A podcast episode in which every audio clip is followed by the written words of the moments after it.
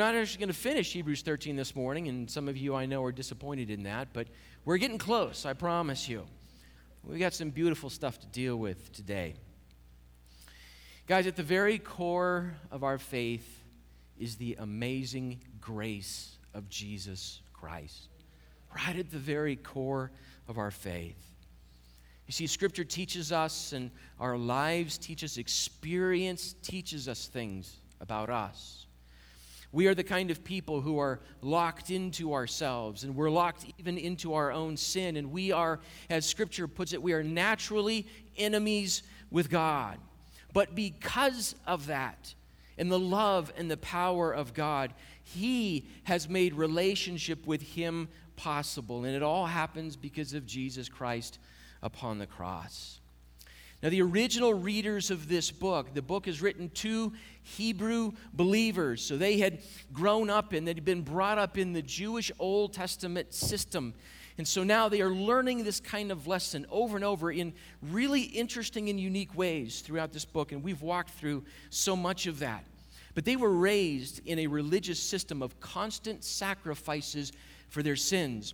They had to, or the patriarch and matriarch of the family had to go to the temple on a regular basis and offer sacrifices for their sins and go home and sin some more and then come back and offer sacrifices. This was a perpetual system for them. The requirement of obeying the Old Testament laws, all of these things were necessary for them to do in order for a relationship with God to be right. The writer of Hebrews is saying over and over again now, because of Jesus and what he has done. They have received, and we have received grace. And they're now out of the system, the, the necessary system of temple sacrifices and the hardcore legalism that they were raised in. And as far as Hebrews is concerned, you don't let this kind of good news go. What we have received in the grace of Jesus Christ is something that we are intended to hang on to until the very end.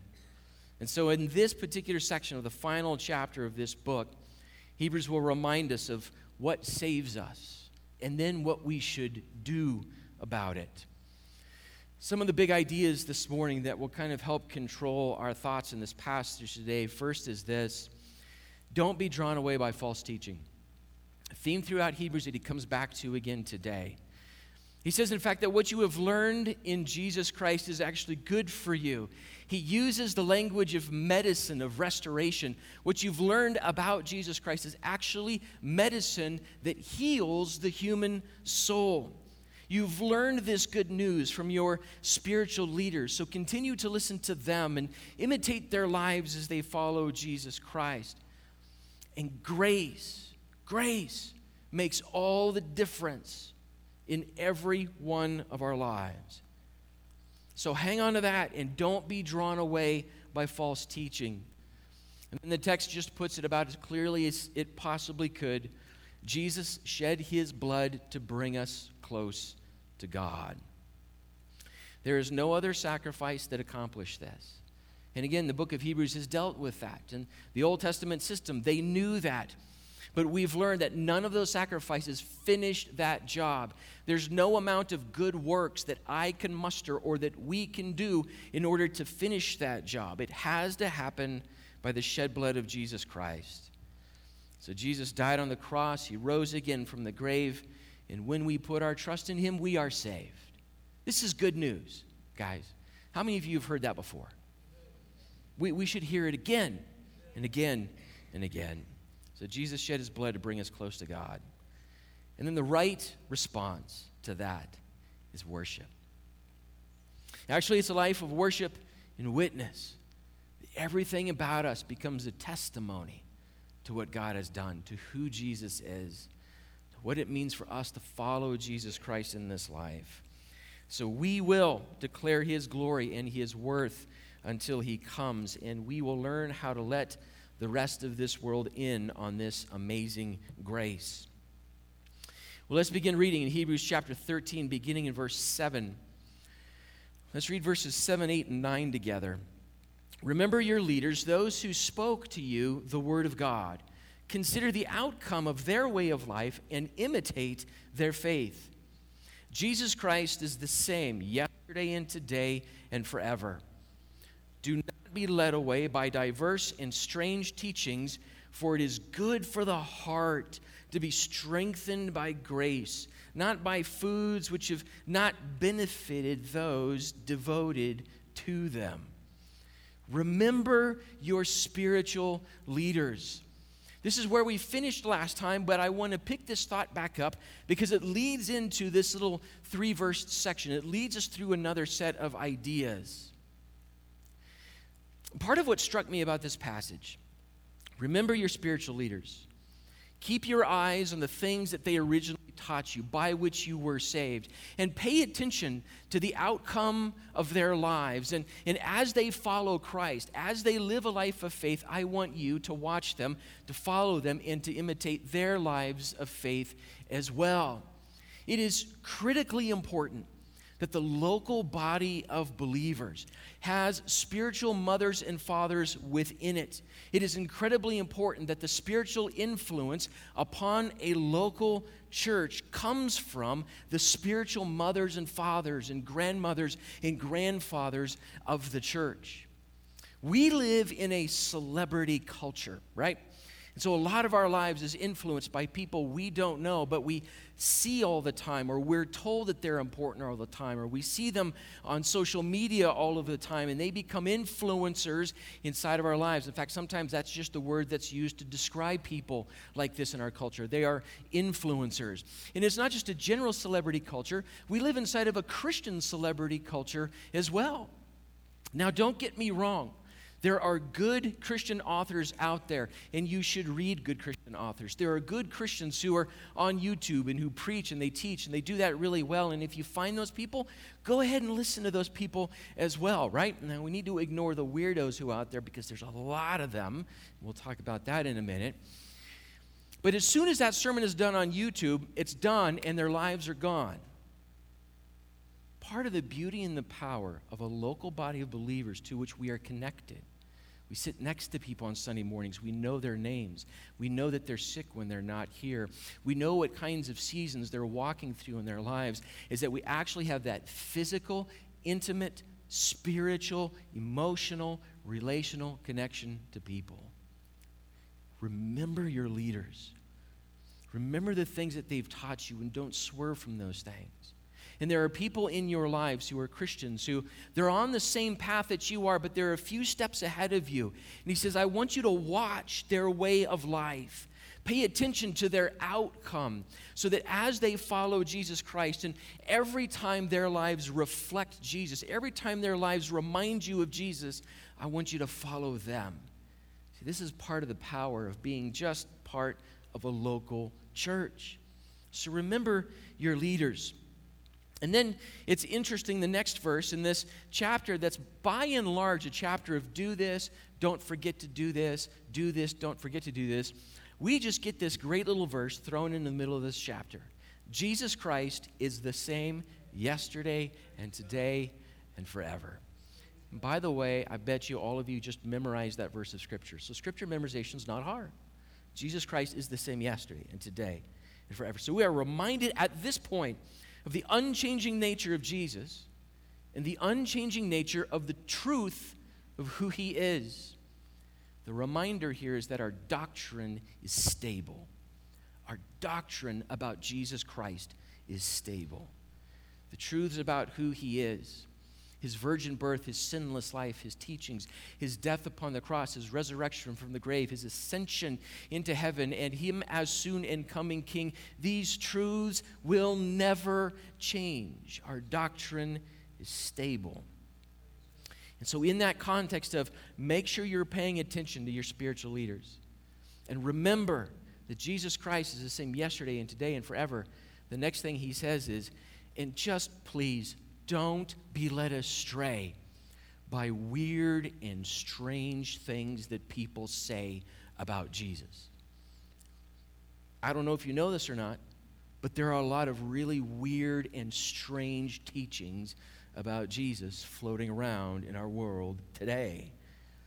A lot of strange teachings, a lot of unbiblical teaching about what it means to be a Christian to claim the name of Jesus Christ. What then should my life look like? What then should I believe about the moral structure of my life, who God is, and His authority in my life? There are a lot of unbiblical teachings about those things floating around the world today. And so it was with the early church, and they faced a lot of false teaching. In the very earliest of the epistles, we listen to Paul and Peter and John, the writer of Hebrews. They're beginning to deal with these false teachings that are already cropping up. The early church calls all kinds of international theological councils, and they pull in all of the leaders of churches and elders and bishops, and they gather them together because some false teaching has become really popular.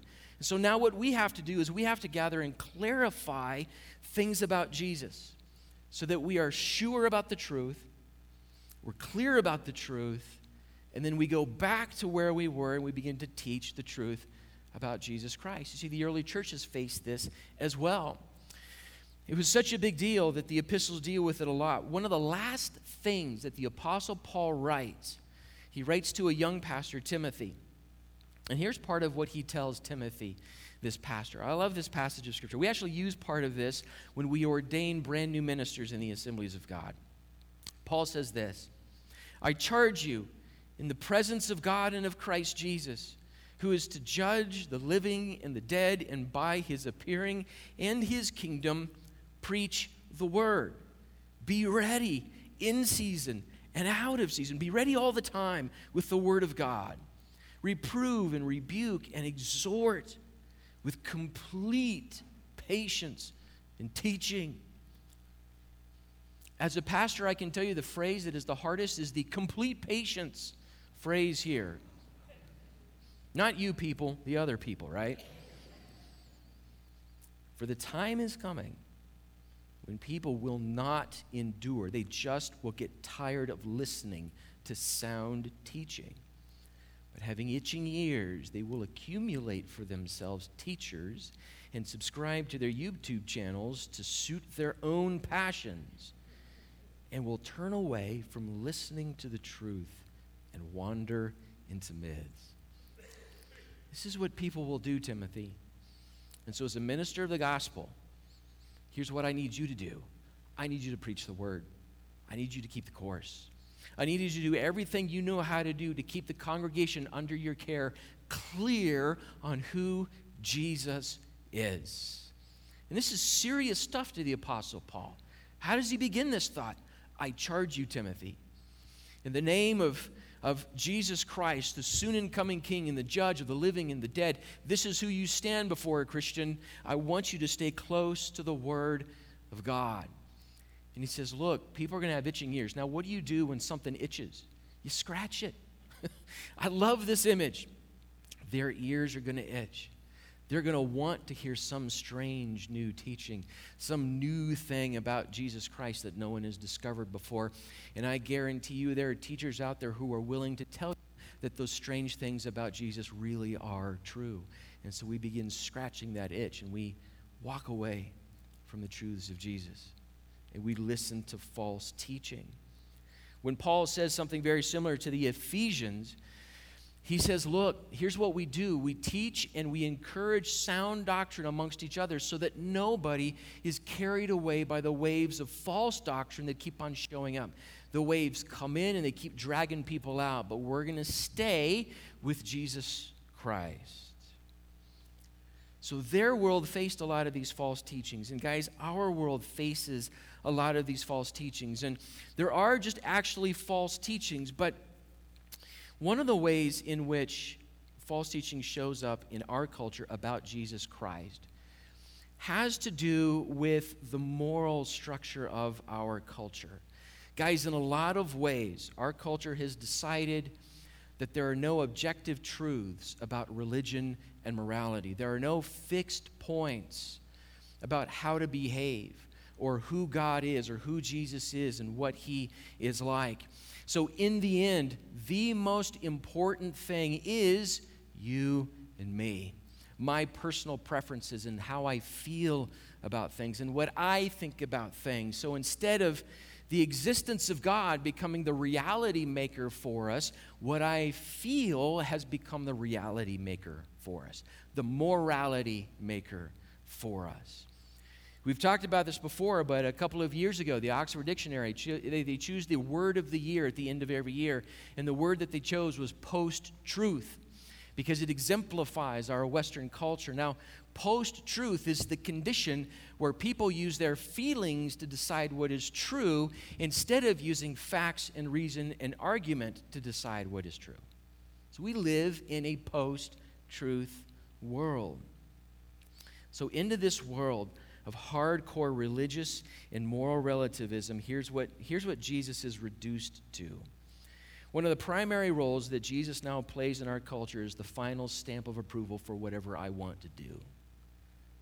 This is how false teaching about Jesus shows up. And it shows up in all kinds of ways as the final stamp of approval for whatever I want. What is your point of view on immigration or taxation well, good luck, right? Because, well, good to you, because Jesus believes exactly what you believe as well. What's your belief on health care? What's your position on health care? Well, luckily, Jesus believes exactly what you believe as well. How do you want to behave? How do you want to express yourself sexually? Well, good thing. Jesus says all of that is okay. Stamp of approval. You want to run for president? You got to make sure everybody knows that Jesus would vote for you if Jesus were here. He's been reduced to the final stamp of approval for whatever I want to do or say. And guys, that's a mudslide in a rainstorm. That's just going to go downhill really, really fast. Instead of that, we have to make sure that we know that Jesus is a fixed point. He is the fixed point the same yesterday and today and forever. The truths about Jesus are fixed points. Now, the way the human heart works, no matter how hard we work to try to ignore or get rid of some form of objective truth, the human heart is constantly struggling, looking for something to hang on to. It's constantly looking for some kind of objective thing to hold on to no matter what we say or what we do. So, guys, culture changes, and the conditions in which the church lives change, but the things of Jesus Christ don't. So, here's this quick thought in these three verses make sure you're paying attention to your spiritual leaders and watch their lives because Jesus Christ never changes. So, don't ever be caught up in false teaching. The next phrase is the phrase that grabbed me this week. I thought something else was going to grab me, but this is the phrase that grabbed me this week, and it just didn't let me go. And, and it's my prayer, it's literally been my prayer this week that this phrase, this thought, would sink somewhere into our hearts and minds in such a way that it just won't let us go. After saying all of that, what does the writer of Hebrews decide is the critical thing that we have to hang on to? The very next phrase that he uses is this It is good for our hearts to be strengthened by grace. It is good for you to be strengthened by grace. Instead of anything and everything else, what's best for my soul is grace. When we talk about grace biblically, what are we talking about? So, grace is a free gift given to us by God in salvation. It's not something I deserve, but it's something that's given to me by God. So, that's true because it is also a gift of God's presence and power as we walk through this life learning to live like Jesus Christ. Grace is not a gift that is given to us once and then we're done with grace and we can move on with our lives until Jesus comes or I die. Grace is the kind of thing that burns brighter and brighter and brighter and brighter inside of the life of the follower of Jesus Christ. The philosopher and author Dallas Willard likes to say a saint doesn't burn less grace, they burn more grace. The more I know about who Jesus is and what he's done for me, the more I am aware of who I am the more I know I need grace. What God has given me, it is good for my heart to be strengthened by grace. And guys, it's It's true that the gospel, the good news of Jesus Christ, just is grace. The gospel that we preach, the gospel that we live, is not achieve and then you're accepted. That's not good news. The good news of Jesus Christ is this you are accepted. Now, live into the life that Jesus has given you. The pastor, Tim Keller, puts it like this He says, The gospel is this. We are more sinful and flawed in ourselves than we ever dared believe. Yet at the very same time, we are more loved and accepted in Jesus Christ than we ever dared hope. At the same time, this is the gospel. This is good news. This is grace, guys. So the writer of Hebrews says it's good for our hearts to learn this truth and stick to this truth and not give up on this truth. The alternative to the grace of Jesus Christ is always bad news.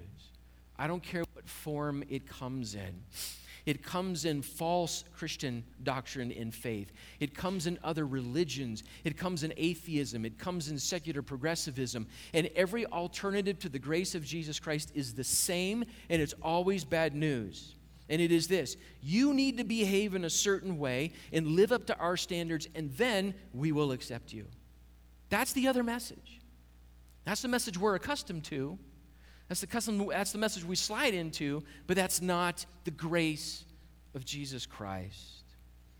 For the original readers of this text, that system of behavior and acceptance and achievement, it's the law and it's the sacrificial system in fact, in one of those very first international ecumenical councils, the apostle Peter and a bunch of the other apostles and disciples and leaders gathered together, and Peter was talking about the Old Testament law, and he said it was a burden that we nor our parents could bear. We can't put it on people because it's not the gospel, it's not grace.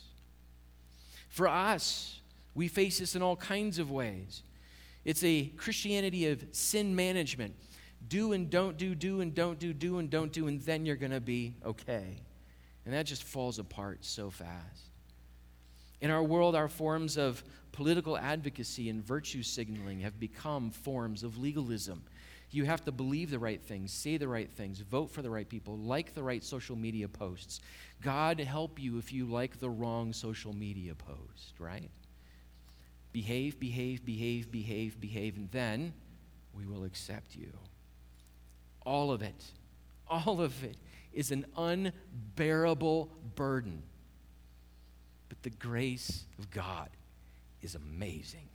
It's amazing. Now, this altar where grace is served up is different from the altar where legalism was offered up. And that's what the author does here. This is how the author moves through this concept. So let's keep reading. Let's pick up in verse 10. Here's the rest of what he says. We have an altar from which those who serve the tent or the tabernacle have no right to eat. They've stuck with that system. We've received the grace of Jesus Christ. For the bodies of those animals whose blood is brought into the holy places by the high priest as a sacrifice for sin are burned outside the camp so Jesus also suffered outside the gate in order to sanctify the people through his own blood. Here's another one of these moments in the book of Hebrews where we realize something. The original readers read this and they go, Oh, that makes perfect sense. You and I read this and we go, I have no idea what we're talking about. All of these sacrifices, the book has said this, right?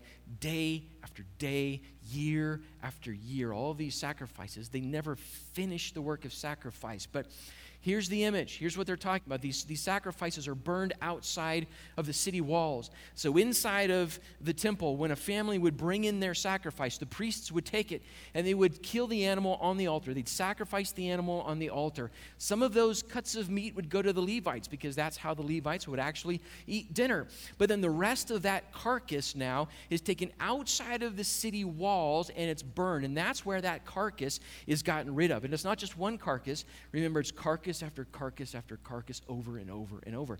So, all of these animals, once they're sacrificed, the carcass is taken out and they're burned. Why? Because these animals have become unclean. In the act of sacrifice, they've become unclean. Here's the lesson that Old Testament sacrifice is teaching God's people over and over and over I am a sinner, and the punishment for my sin is death. And when I bring the sacrifice into the temple, the punishment for my sin gets placed on this animal, and this animal dies in my place. And so now, because this animal has, so to speak, received or now carries the weight of my sin, the animal is now unclean. So the animal can't be in the temple, it can't be in the city. It has to be dragged outside of the city, and that's where it's gotten rid of. Who went outside of the city? To bear my sin and die in my place. Just as the carcass of these sin ridden animals are taken out of the city gates because they are unclean, Jesus. And the Gospel of John actually says, as he carried his cross, he walked out of the city gate and up onto that hill. And that's where Jesus is sacrificed. And that's where he bears all our sin. And that's where He makes the final sacrifice for every one of us. Jesus suffered outside the gate. Here's part of how Paul describes this in 2 Corinthians chapter 5. Listen to this. I love this verse. For our sake, God made Jesus to be sin who knew no sin, so that in him we might become the righteousness of God. This exchange, this crazy, amazing exchange that is made in the shed blood of Jesus Christ what he takes is my brokenness and my sin and my inability and my rebellion. That's what he takes. And what he gives in its place is the righteousness of God. What he gives in the place of death is life. What he gives in the place of darkness is light. This is the exchange that Jesus makes upon the cross. He is the only sinless man. And he was forced outside the city, killed on the cross offering the once for all sacrifice that forgives the sins of his people. So Hebrews just says he did this to sanctify his people by his blood. That word sanctify, again, a word we don't use all the time, but is common to New Testament scripture.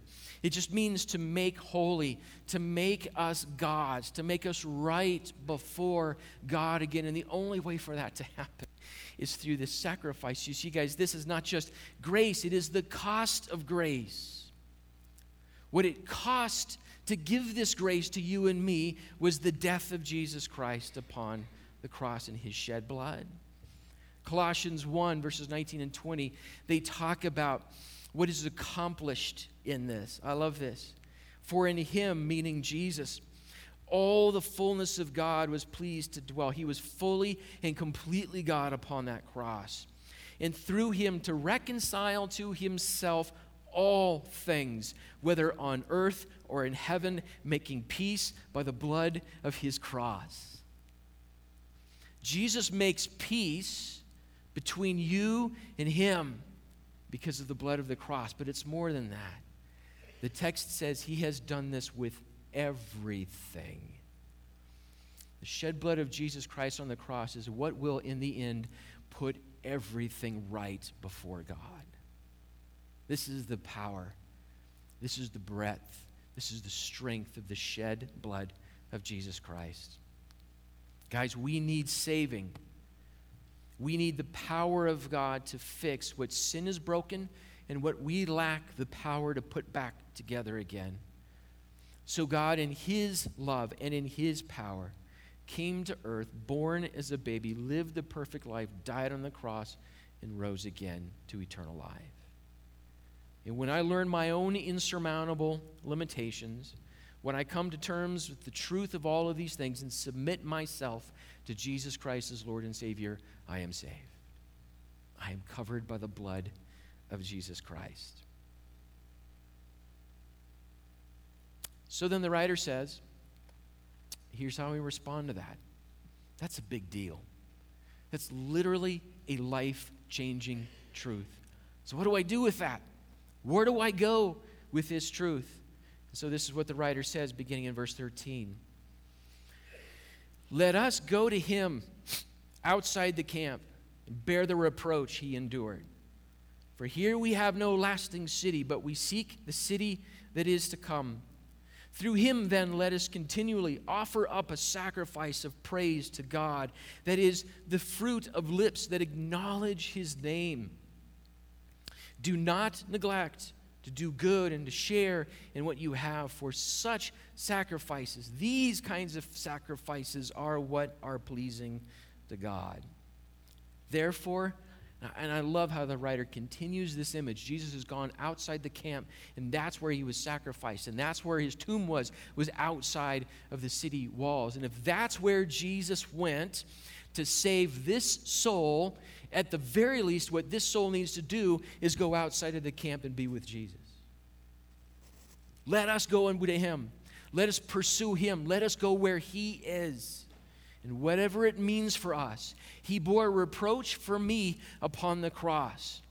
And what I'm willing to do is to bear a lot of comfort and ease for him, right? What I need to be willing to do is to bear reproach for Christ. I'm going to go to him, and I'm going to be with him, and I'm going to follow him.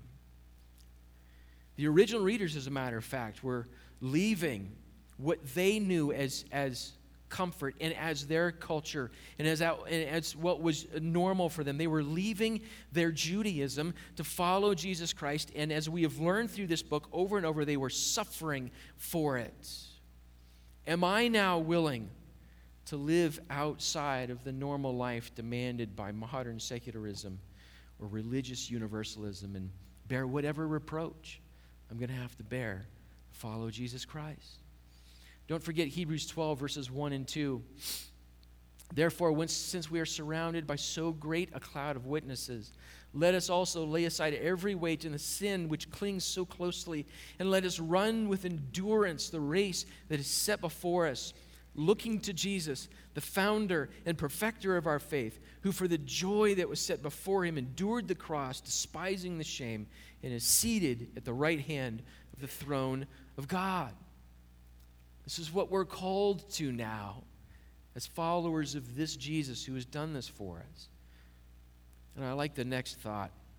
Guys, it's going to be okay if we don't become the world's favorite people. It's going to be okay. Because we belong to another world. We're looking for another city. We, we've learned something about the cities, the, the structures, and the systems of this world. We've learned something about them. Our eyes are on the structures and systems that God is building. That's what we look at as we walk through this life. We have what theologians call an eschatological vision. That just means that what we're learning to look at is the inevitable victory of Jesus Christ. And that's what we follow. And that's how we live. And that's what we bear witness to in this world. We heard this image before in Hebrews chapter 11, verse 10. Hebrews 11 was talking about all that Abraham did by faith. And Abraham left the, the, the, culture and the place that he knew, and he went to the place that he did not know because his eyes were on a city whose builder and maker was God. His eyes weren't on that city, his eyes weren't on this city, his eyes were on what God could do. And so this is the life now that Abraham leads. So, guys, we walk in this life as people who are living according to the next life. We live inside of the kingdom of the world as people whose lives are shaped by the kingdom of God. And this is part of how we worship. This is part of how we bear witness. This is a lot of what it means for us to do God's good kind of work. These are the sacrifices God is asking for now. So that's the thought here. Let us, through him, continually offer the sacrifice of worship, that his name would always be on our lips, that we would do the kinds of things that he has called us to do. These are the sacrifices now. You see, those old animal sacrifices, you'd have to bring them in in order to fix what had been broken. You're asking for God to now forgive your sins again and again and again. And now the sacrifices are not like that. Sacrifices are now a matter of response to what God has done for us. So we worship, and in fact, we worship and we bear witness. And guys, once we've come to grips with what has been done for us in Jesus Christ, is there really any other rational response to this? Than to worship Him, and that His name would be on our lips, and that His deeds would be in our hands and in our feet. And I love this. Can worship be ready on my lips? And it doesn't mean you have to have two or three of your favorite songs always ready to go, but maybe that's what you do. You just love singing these songs that you like, and that's how you worship. That's not what it necessarily means. It just means that what is ready, uh, uh, let's put it, let's think about it like this. What are you ready to say at the drop of a hat? Your guard is down, something happens, what comes out your mouth? Is it worship? is it scripture? Is it thanksgiving? Is it praise? I can tell you, and Heather could tell you as well, these lips, that's not always the case, right? What if instead of that, there was something else that was inside of this soul? There was some other stew that was brewing inside of this heart so that when this mouth opens, what comes out is worship and praise and witness and the kingdom of God. His praise should always be in our lips. Guys, sin in me facilitates selfishness, but worship corporate worship, the, the body of Christ as we gather together, it facilitates worship. And so when we gather together, we work to create this atmosphere among the people of God so that we can express wonder and awe at who God is. So that we can take whatever it is that God has given us and wherever it is God has placed us and learn how to make a big deal out of God instead of making a big deal out of myself. This is worship and awe. That we become ready to talk about Jesus. That we are unashamed of Jesus. That we are comfortable with the truths about Jesus. And then we're ready to talk to people in ways, in, in the ways that make sense to us about how we love Jesus. Now, I know there are a lot of evangelism tools out there that tell you these are the questions, these are the steps, these are the things that you say. And I know those things can be useful at certain times, but in my experience, what is most useful over time is that when I get to talk to somebody about how Jesus makes sense to me, how Jesus has changed this life, how Jesus has done something fa- fabulous inside of this life. And because it is personal to me, it comes out in a much different way. And we're doing God's kind of good in this world because we've been moved by the grace of God. And Wood, I'm just going to give you one last word to think of as we finish these thoughts. What if we knew all of this just as wonder? The wonder of who God is. Knowing God in such a way that our lives are drawn up to Him in awe and magnificence. And that as our lives are drawn up to Him, our lives learn how to turn out to our neighbor and express the love of God to those who are around us. Guys, two of the antonyms to the word wonder are disinterest and disregard. what which set of vocabulary best explains my daily life and interaction with God? Wonder or disinterest and disregard? But this kind of praise, when we've seen what the grace of Jesus Christ has done for us. And we've come to terms with this. This kind of praise is not coerced. It's not just, well, Pastor told me to put in a worship CD this morning, so that's what I'm going to do when I you know, get home. It's self propelled. It's going to start coming out of me. It's going to start pouring out of my lips what it means to worship God. So, guys, we find this wonder within Jesus Christ. We find it in the, in the mystery and awe of who He is. We find it in the glory and the grandeur of God. And we find wonder, guys, when we put together these astonishing truths. When we put together my need for a Savior, the absolute, perfect, transcendent glory of God, and then the death of Jesus Christ upon a cross. What comes out of that is worship, awe, and wonder. It is good for our hearts to be strengthened by grace. Let's pray.